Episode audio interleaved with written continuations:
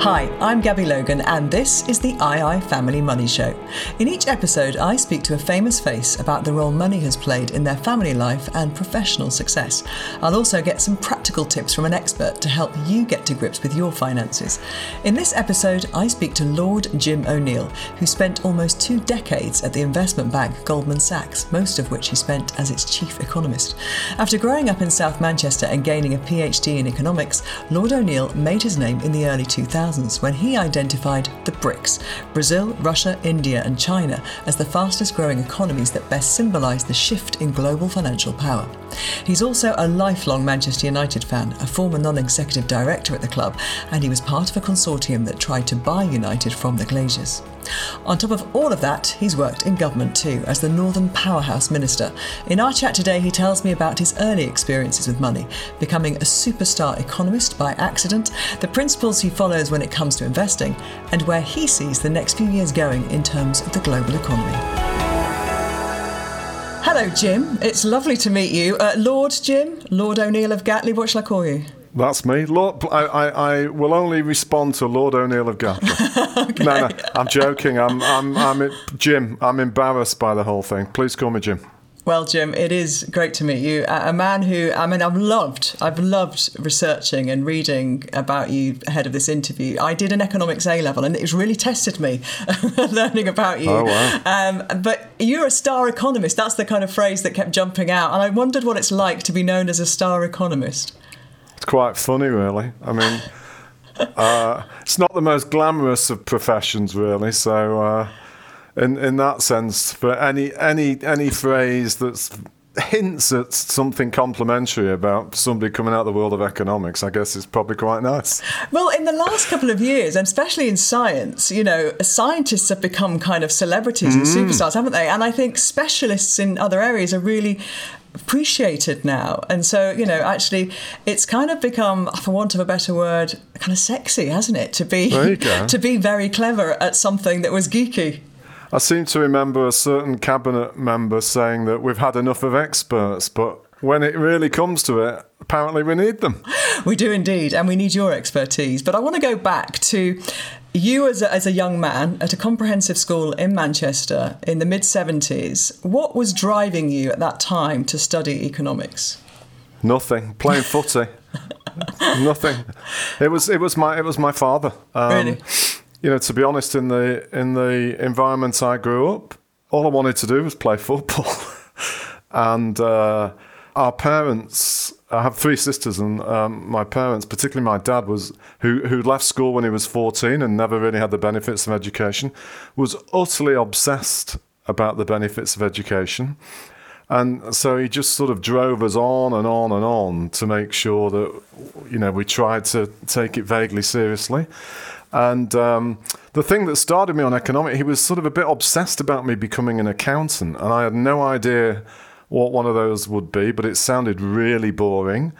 Uh, and so may, maybe sort of by default, it sort of economics came up. But it, it wasn't until I was deep into my university days where I started to really treat it seriously. And even even then, it was a bit questionable. I was looking around that period of history, thinking, well, okay, Margaret Thatcher become leader of the Conservative Party oh, in God, '75. That, yeah, I was thinking yeah, the, yeah, the, miners had a 35% pay rise, so maybe the, it was the unions and unionisation that you were interested in. I, I, was trying to work out what politically was motivating you, but apparently it was just because you couldn't get signed as a professional footballer then. uh, that was kind of kind of true. Yeah, I actually did. I played for Manchester Schoolboys uh, when I was doing my A levels. I remember also it was it was one of those magical moments really where I, my own incapability ended up being for my benefit. I think of the team we played. Uh, it was the only t- I played at Old Trafford for Manchester Schoolboys. We got completely thrashed by Glasgow six one.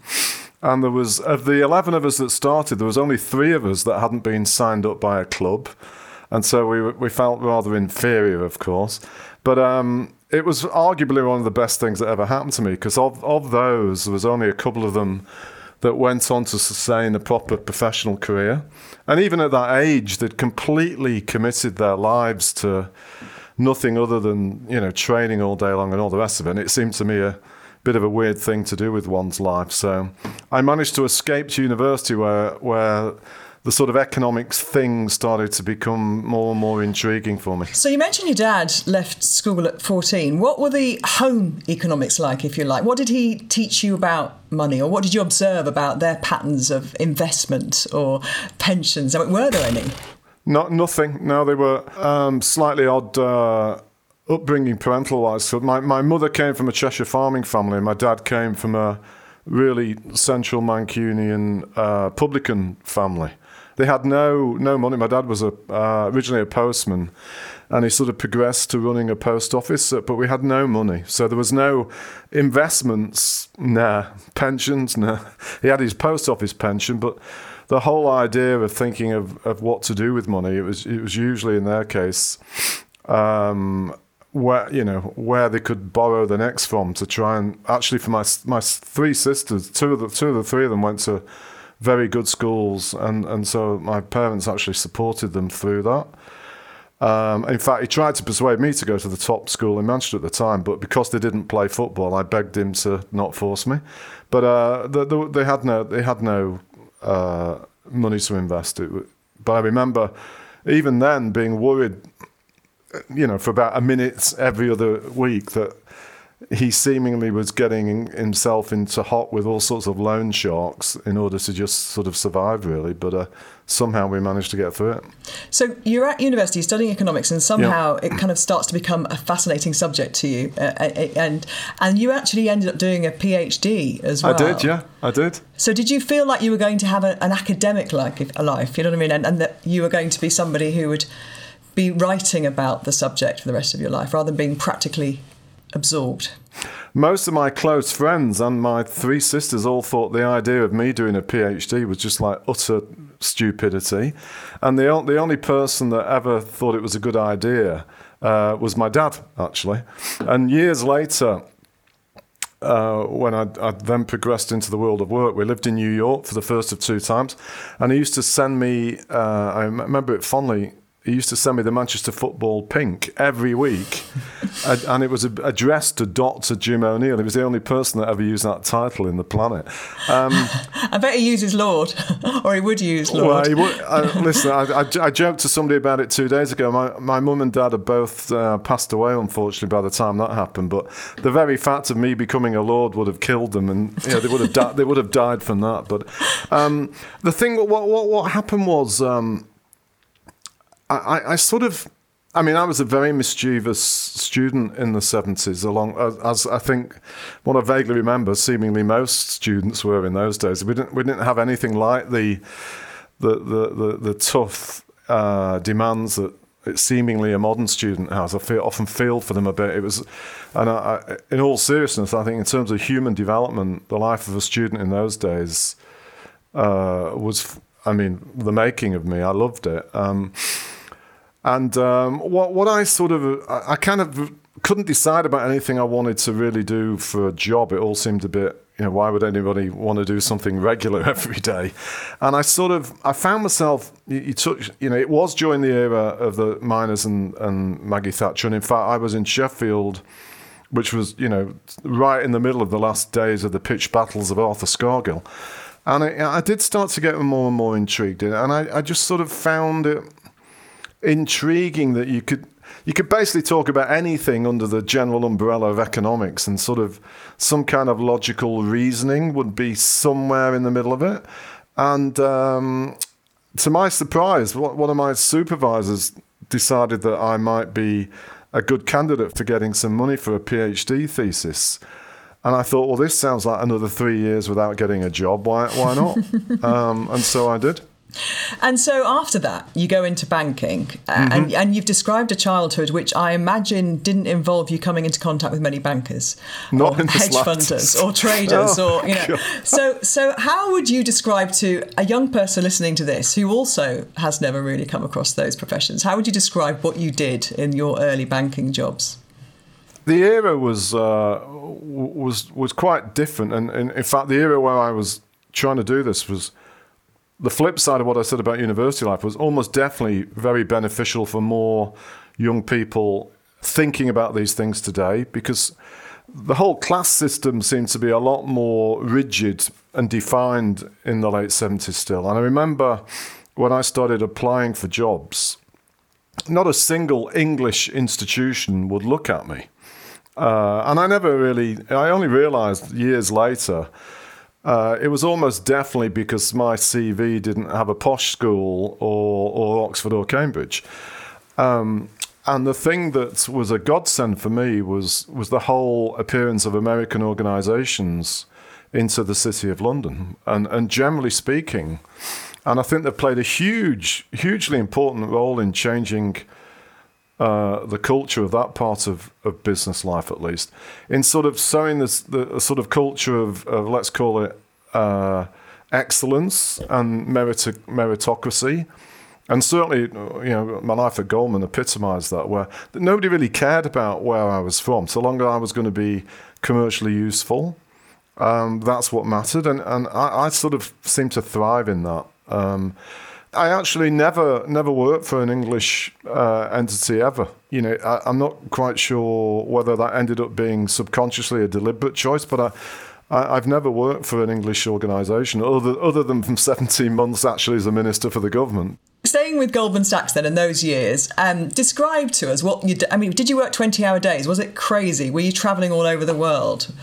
Was it high octane? It was very high. It was very intense, and before I joined there, I, have to say, like it, it's generally, uh, it seems to me, still the perception today that it seemed like it seemed to me like a very odd organisation. Why would all these people work twenty hours a day um, and not really have a life?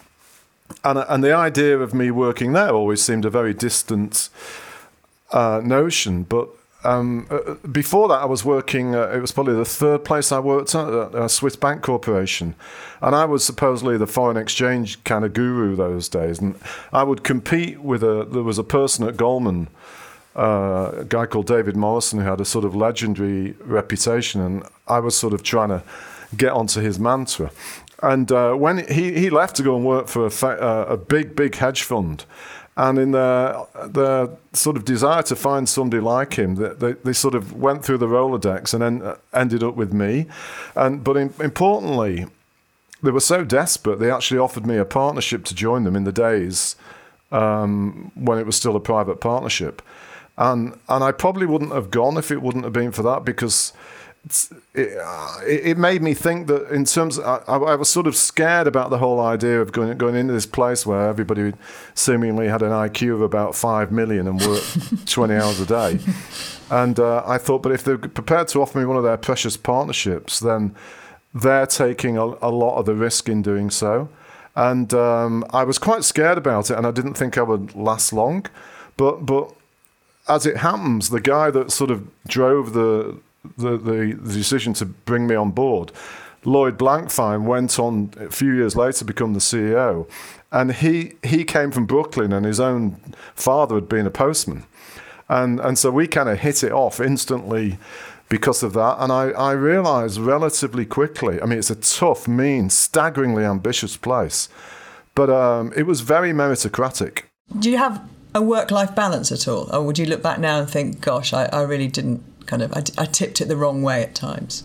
I used to tease actually a lot. I, a lot of people, I'd, I'd, I'd, often go around the trading floor, even though the economics department sat in a separate floor because of compliance laws and all the rest of it. But I'd walk around the trading floor and, and often uh, tease some of the young sales and trading people to make sure they were going to go home that night. Uh, because it would often seem to me the culture of the place would make a lot of people think, you know, you've got to just be there to the last person to turn the lights off. And I thought, uh, I tried to make an example, and so I often, if I wasn't traveling, and I traveled like crazy, so that's when it was a bigger, a bigger work-life balance thing. But when I was in uh, in London, I, I would, and I didn't have some dinner obligation with a client, I would I would make sure I would leave by six o'clock, almost almost irrelevant of the circumstances, so I could get home. The way you've worked, and we've all worked in the last year, um, and people are you know in those kind of high octane jobs have been doing it all from their desks and, and on Zoom mm-hmm. and not traveling as much. Do you think this is going to be a permanent change to the way the culture of, of banking and funds kind of operate? I hope so. Um, uh, again, just in the past few days, I was talking to somebody and reflecting on this this kind of technology. And again at my uh, Swiss bank days we, we uh, in the in the late 80s we we acquired a, a very specialist derivatives firm from Chicago called O'Connor and Associates. But amongst the things they were uh, they were basically cutting edge technology people, including with the financial instruments, but they had their own video technology. And it's the first time I'd come across this thing. And the idea, you know, was supposed to be that that would cut out the need for us to ever go travelling, but of course it never did. But do you think as well, Jim, there was a kind of eh, who's going to be the first one to step off? Do you know what I mean? And the pandemic forced everybody off the roundabout at the same time, didn't it? I think it's a great point, you know, and uh, going back to this, I, I, often describe economics as a, you know, it's not called the miserable science for nothing. It's a, it's a pure social science. It can't can't can't accurately explain everything, or, or economists certainly should be more honest, or maybe don't many of them don't realize it, but it can't. But what it is really good at is uh, rationalizing and explaining certain big moments in time, and I think it could be a a hugely important consequence, unforeseen, or sorry, unanticipated consequence of this mess. That it's forcing everybody to deal with the technology we've we've had for a long time in a much more societal, fruitful way. At least I hope so. No, I'm, I'm, i remember 20 years ago somebody trying to get me to invest in a hologram thing where you'd have a hologram of somebody in the room. And, and, you know, like you say, there must have been so many of those things that were touted that people just didn't have the confidence almost to believe that we would stop doing this ridiculous amount of travel. And so at that point, you're at Goldman Sachs, you're working long days. What's your personal investment kind of portfolio or, or your mindset like at that point? I've sort of had this sort of, I call it profit with purpose kind of mentality. So I, I sort of fell into the whole idea of uh, early stage stroke startup investing, which is ridiculously risky. Uh, and, and, you know, lots of things I've invested in go bust and you lose it all. People will be very surprised to hear you say that, I think. yeah, maybe. Maybe. I mean, but again, I'm emphasizing I, I, came from a background of being reasonably, more than reasonably fortunate in that, you know, I didn't have to worry about money by the time I was, uh, what, in my early 40s. I didn't have to even, I, I was worth way more than I would have even began to dream about. So, it meant I didn't have to think about it in a in the same way most people probably do. So there was there a lot of passion projects then that you were investing in? Yes, and I and the thing about uh, uh, a lot of a lot of uh, these things is, is, is in the occasional wins that happen. Not only do you end up uh, sitting on top of a really lucrative return, but it also feels really good because you've seen a business start from nothing to employing quite a lot of people. And it's a, and I find that really gratifying rather than just investing in some inane, distant uh, entity that you, you know you know all you care about is what you see on a piece of paper when it comes through the letterbox. But I did plenty of that too, by the way. yeah. Well, also your day job was was informing all of those kinds of yeah. institutions that people would invest into, whether it's pensions or other long term funds. I mean, what I, what I would add, if I just jump in again in that regard, it, it, you know, a couple of basic human principles. Really, people people shouldn't get overwhelmed, bamboozled by complexity, and to believe that that makes it likely to be good. In fact, on the contrary, I, one of one of my principles, if if I can't understand parts of an investment that are put to me, I'm like, no way I'm even going anywhere near it. Because it's usually a disguise for the fact they don't really have a proper concept. And and and the more the more simple and the more individual edge that uh, an investment idea has, the, the more the more in principle I would look at it. Uh, but I'd apply it to a lot of investment funds too, and I, and here my own specific experience does make me a more seasoned skeptic than I would think most people. Because the truth of the matter, being good at being good at investing is really hard. You know, if if it was that easy, we'd all own our own Caribbean island, and it's really it's really hard. And so most investment managers uh, can't outperform for very long. and a lot of them can't outperform ever. And so you've got to be careful that you get sucked into a clever sales pitch, and and you, and it's important that people ask awkward and tricky questions, including how much skin in the game has the person that's trying to promote the fund got themselves. Uh, because as soon as you hear, "Oh no, I, I, you know I don't have anything to do with it. I just sell it," it's like that. That is a, a, a red light, in my opinion. In terms of passion projects, then there, there would be none bigger than you investing in Manchester United. That, okay, that, I thought that one might come up. which almost uh, was a thing, wasn't it? That almost uh, came off. With hindsight, did the right thing happen? I mean, I often say it was uh, probably the the biggest professional failure I've ever had in my life to date. But it was the approach I was trying to sit in the middle of was was ridiculously complex. But it it was essentially a philanthropic approach to trying to own Manchester United, which is fast forward to what's happened recently is obviously pretty topical.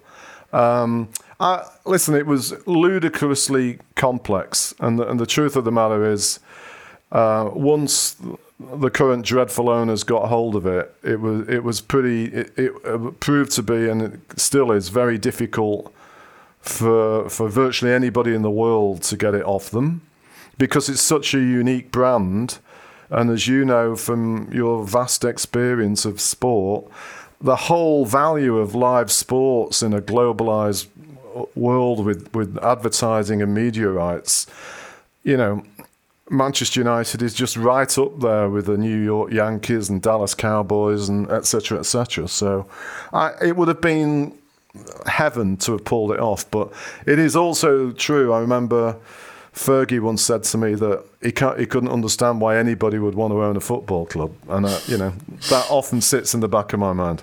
You obviously mentioned you alluded to earlier working for the government. You kind of came out of your your banking role and uh, and went to be the commercial secretary to the Treasury. And one of the things you were charged with uh, achieving and getting off the ground was the Northern Powerhouse. And yeah.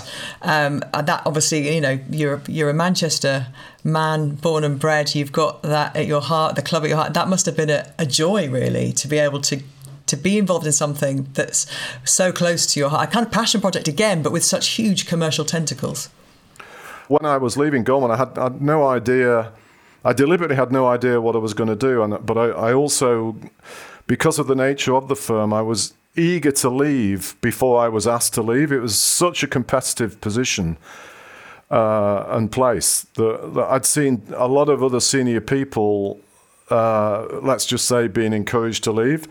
And I, I suspected that my ego would not be able to cope with that very well. So I decided I was going to leave way before that moment, or maybe not wait, but before. you were before. going to wrong foot them a little bit, and um... a, tiny bit. And I decided so. I, I, I, but I had no idea what I was going to do, and I sort of dreamt up this mantra: if it can't be different, sorry, it can't be better. It's got to be different, without having a clue what it meant but it, it, it was my way of trying to keep me out of just going into some other form of mainstream finance.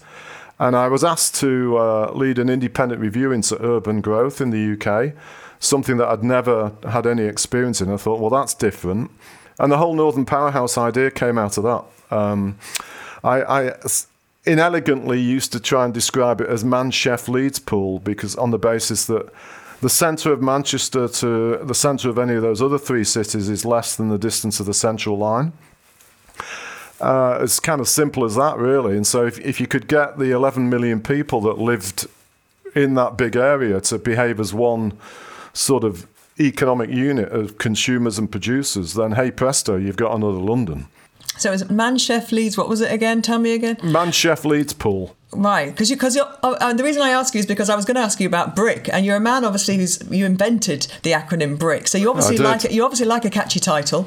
It's on my forehead for the rest of my life. Have you got a tattoo, a BRIC tattoo somewhere? I, I, might, I might as well do. I might as well do. Uh, mean, for anybody uh, listening, the, uh, obviously uh, Brazil, Russia, India, China, and then later South Africa. Those are the countries that you saw in the early 2000s as having this very exciting growth prospect. So, did you at the time put your money where your mouth was?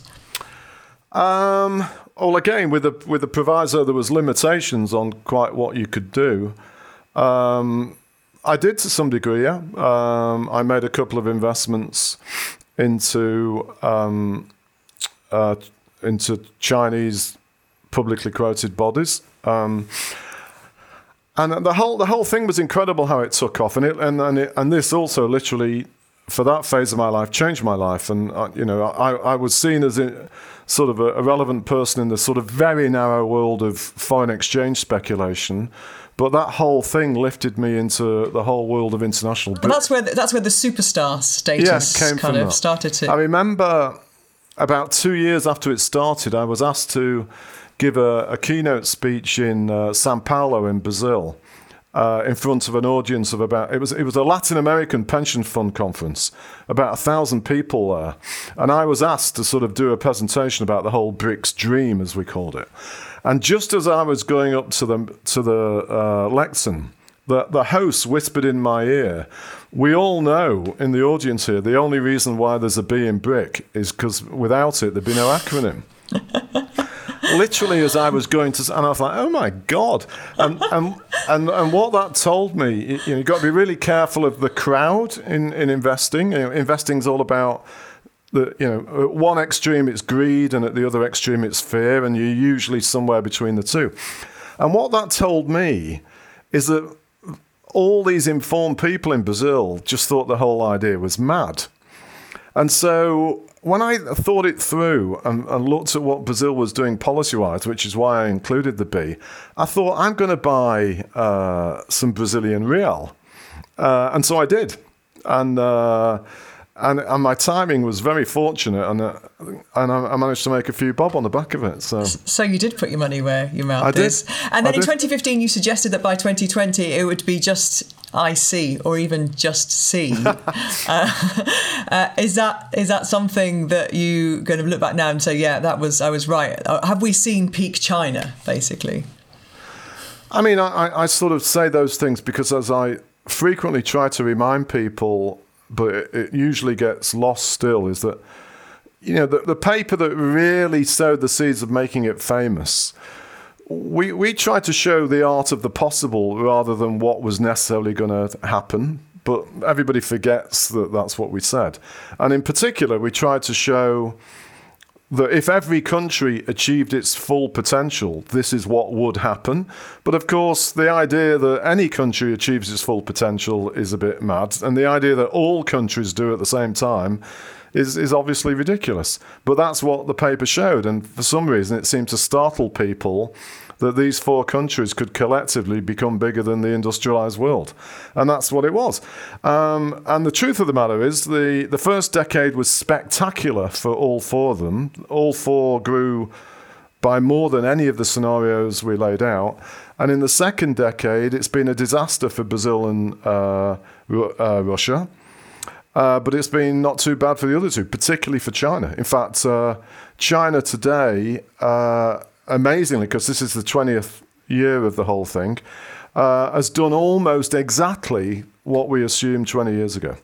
Um, so China is going to slow, and it's got quite a lot of challenges, many of which get into the media often these days. But but seen from the long-term perspective of how I've looked at it, I think China's still coping pretty well with its internal and its external challenges, which are obviously quite considerable. So take your crystal ball out again for us and tell us the end of the 2020s. What does it look like? What does the global economy look like then? Are we going to have this roaring 2020s as some predict? I'm going to be a very naughty economist briefly and, and, and give you on the one hand and on the other, which is a typical thing of the economics profession. If I look at the what I call the cyclical indicators, things that are in my veins from spending the best part of 30 years doing this, I've never seen anything quite like it. And I, when I say I've never seen anything like it, the, the six I like to follow best are all showing at the same time the most remarkable optimism that I can recall. And so that suggests to me in the for, for the balance of, of 2021, we're in for a big economic recovery around the world. And and I have quite a lot of confidence about that. Where where where it doesn't help is beyond that period. And there are so many things that, that, that could go wrong, many of which relate to topical issues, whether it's the, the spat between America and China, whether it's the whole fight against climate change, whether it's we can be prepared better for future pandemics or something else I'm heavily involved in, antibiotic resistance, which is a much bigger threat than what we've just gone through, worryingly, etc., etc., etc. And of course, the whole seeming inequality of growth the past decade in many Western societies and the pressure on policymakers to redistribute. All of those things make me think we're in for, let's just say, a very interesting decade. And, and, and I think there will be certainly periods of extremely strong growth. But that in itself, as we're seeing a few signs of already now, uh, could upset people worrying about the, the, the return of something people younger than me haven't really experienced, which is the inflation we had in the 70s and 80s. And if that if that's the case, then markets are going to be extremely volatile. And I, I wouldn't dismiss uh, that that's going to be the case, especially because we've travelled so far in the past few years. And do you, do you think that's a, a possibility inflation could gallop? I'm, I'm, somebody asked me to participate in a survey uh, in recent days, and I, I, I said, I don't know. And they came back to me and said, You can't say you don't know. We want an answer yes or no. I said, Well, I can, and I am saying I don't know because the evidence isn't strong enough for me to have a strong opinion. And another thing that's important about both forecasting but particularly investing is don't get dragged into having to do something unless you have to.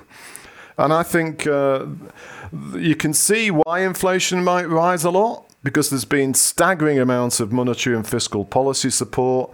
We've all ended up doing something in the UK and other places that none of us would have thought we could do collectively, which is save a lot of money because we can't spend it on anything. And we're now all going to spend like lunatics. And so, the, the, the, and, and there's anecdotal evidence of price increases coming through in various things. You see it in housing already, notwithstanding the pandemic.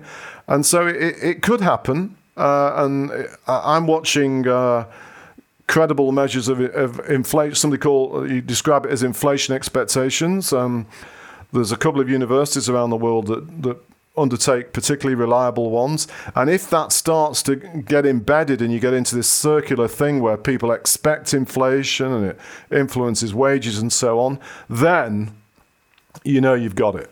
But it's at the moment it kind of still depends on what's going to happen a bit with policy. So my best guess is that we might get away with it for a while, but we aren't going to be able to keep growing at the kind of rates we're likely to do in the next two to three quarters without, without inflation. Yeah. Some inflation. Yeah. If DIY yeah. investors are listening to this and they're looking for investments away from the obvious, they don't want to go to the, the, the FTSE 100 or the big US markets, where should they be looking? Uh, I, I would say three things. First of all, be careful. Don't get sucked into something just because it's gone up and everybody's talking about it. In fact, on the contrary, you might get in at the wrong point. So, my first message is don't do that. Think about what it is and why you really want to invest in something. The second thing is, even though valuation will never give you a reward the next day or the next month, if it's something you want to stick with, I would make sure you look carefully at whether something's uh, fairly valued or cheap or expensive. And in that regard, actually linked to the BRIC world, in, in the world of equities right now, so called emerging market equities look reasonably cheap, certainly on a relative basis. Uh, and so, uh, if it were being taken today as an investment decision, that would seem more sensible than it seemed for a while, certainly compared to the US. And then, uh, thirdly, and, and, and, I'm assuming, I don't know why, I'm assuming the audience for us is, is, is sort of a younger generation. I think this whole sort of profit with purpose thing is in its really nascent early stage. And I, I see with my own two kids that their values and, and, and interests in life are a lot a lot broader than the ones that came through my generation, and trying to back uh, new societal things that can make a profit as well, whether it's via some kind of fund or directly into some kind of crowdfunded investment. I, I encourage people to do that because it will end up you know, some of them will fail, but it'll end up helping make the world a better place. You don't feel as guilty with your profit. no, exactly. No, no. Uh, listen, and this is what I, I think. It's on the contrary. You know, I, I, I, I've never had an intention of, of, of, of measuring my life by by by how much I'm worth. But if I happen to make money from doing something that I think is useful, you know, then I'm very happy with that. Absolutely. Um, it's been really fascinating chatting to you, Jim, and uh, understanding or uh, listening to you and your understanding of perhaps how the next decade looks and what's going on. Overall, would you say you're fairly optimistic? Yeah. Um maybe because I've been through so many sort of economic and financial crises and emerged the other side. However bad it ever feels, I know that you can come out of it. So yeah, I am. Life, life is full of opportunities, and I'm a big believer in the concept of never letting a crisis go to waste. So yeah, I am. Brilliant way to end. Thank you very much, Lord Jim O'Neill of Gatley. All right, thank you for having me. It was great fun. Richard Hunter, head of markets for II, was listening in to my chat with Lord Jim O'Neill of Gatley there. Uh, Richard, so many interesting things he talked about. Uh, did you agree and uh, did you find yourself kind of nodding with some of the things he was saying about the next 10, 15 years? Yeah, absolutely. I think as an investor, you need to be um, something of an optimist. And, and generally speaking, the first question is are things going to be better or, or do I perceive they're going to be better? Uh, in the next five or ten years, whether that be through um, more concern for, for the environment, but still being uh, in investment terms, whether that be uh, new technology changes that are coming along, will the world be a more efficient and, and better run place in five years? And, and generally speaking, um, if, if you look back in history, that is the case. So, yes, there will be um, bumps in the road, of course. Different economies will grow at different paces, but for the most part, I absolutely agree that there are. This is a big old world, and there are many opportunities within it.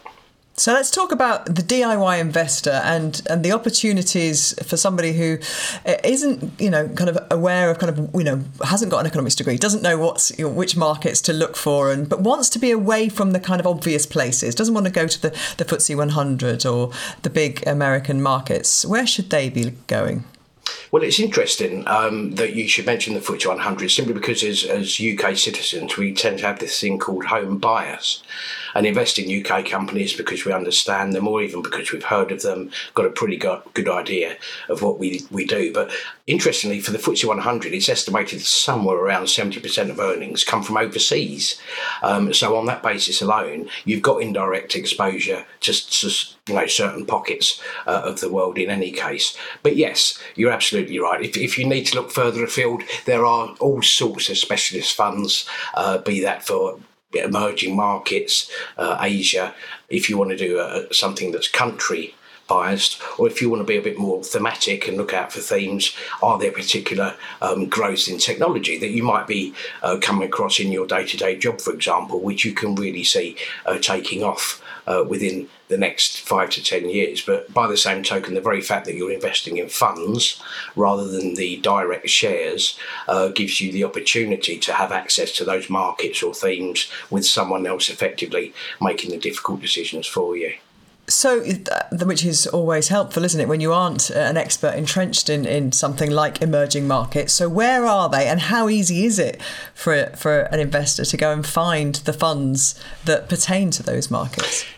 Well, one of the problems, of course, is that there's a, a two and a half thousand shares on the UK market. There's probably two and a half thousand funds as well, and that's a be- bewildering number uh, even to start with. So what we've done at II, we've got something called the Super 60. We basically whittled down uh, those two and a half thousand funds to, to 60, obviously, and those cover some of the things that we've been mentioning, either by country, by region, or indeed uh, by its own uh, you know, that it might be an income fund, it might be a growth fund, and so on. But even in, in terms of the Super 60, for example, we've got four funds in there uh, which we recommend, which are specifically dedicated uh, to emerging funds. And you'll find our rationale uh, for looking or choosing those as well on the website. So it, it, it can literally be done these days at the click of a button.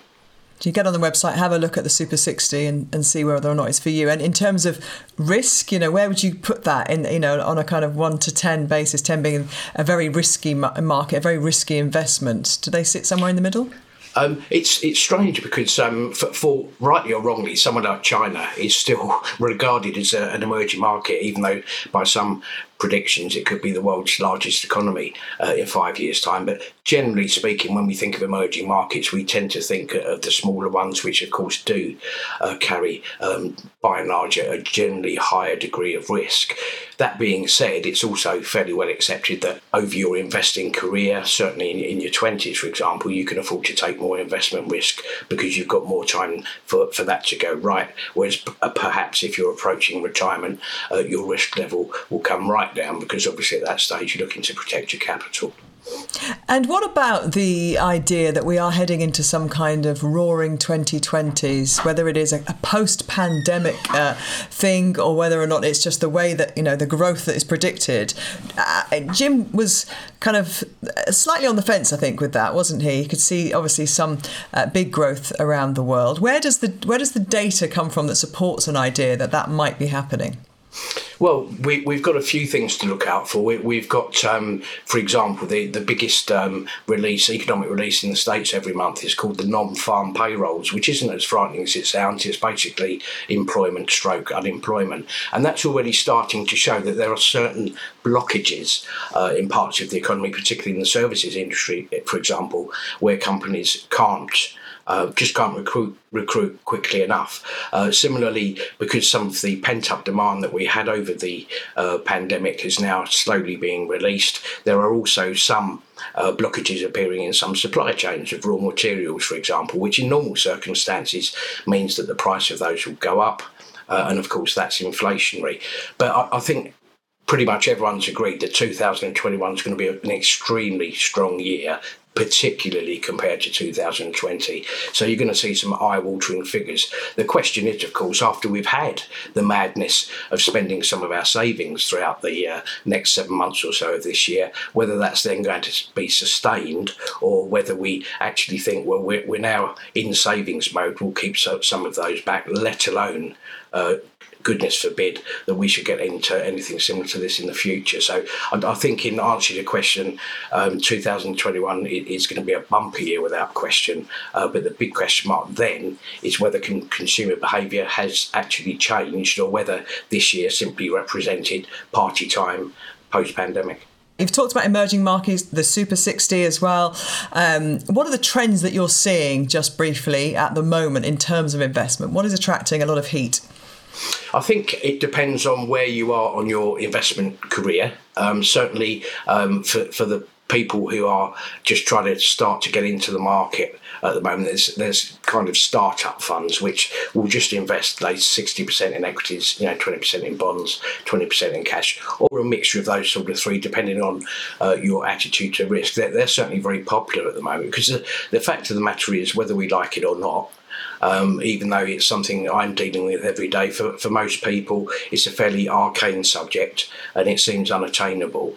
Um, but if you look at the most fun, famous fund manager in the world, Warren Buffett, his investment strategy is buy and hold forever. So, on the one hand, you've got these um, pictures and images of people needing to trade 10 times a day to be able to make any money. Simply not the case. If you identify the right investment in the first place, if you get it right, there shouldn't be a reason uh, for you to, to let that one go. That's interesting because actually, if you set up an account on II to trade, you're, you're asked, aren't you, how many trades you anticipate doing uh, a day or a week, or you know, and the volume uh, that you know that you could potentially be doing um, would look quite daunting to some people, wouldn't it? When they think, well, I'm a, I'm a DIY investor, I, I haven't got time to do 100 trades a week. You know, I'm I want to just kind of do five trades a week maximum or even you know less than that and and it's still possible to to be doing that little but also seeing your your investment grow Very much so, and, and, and some of our clients simply uh, choose the end of the tax year or the end of the calendar year uh, for a kind of uh, house cleaning uh, of the, their portfolios. But there's a very important distinction, I think, between the investor and trader. The investor is going to tend to go down the route of the buy and hold forever, whereas the trader may well be doing five plus trades per week because they see in, in their mind particular short term opportunities. Right, right, and and they fancy a dabble, Absolutely. and and, and also have, have fun doing it often. So you know why not? Um, Richard, thank you so so much. Really interesting to hear Pleasure. what's out there and uh, how people can go to II and get involved in those emerging markets as well. Thanks very much indeed, Gabby. Thank you for listening. If you've got time, please like and follow the II Family Money Show and leave us a review or rating in your podcast app. The II Family Money Show is brought to you by Interactive Investor, and you can find loads of ideas on how to plan for you and your family's financial future at ii.co.uk. See you next time.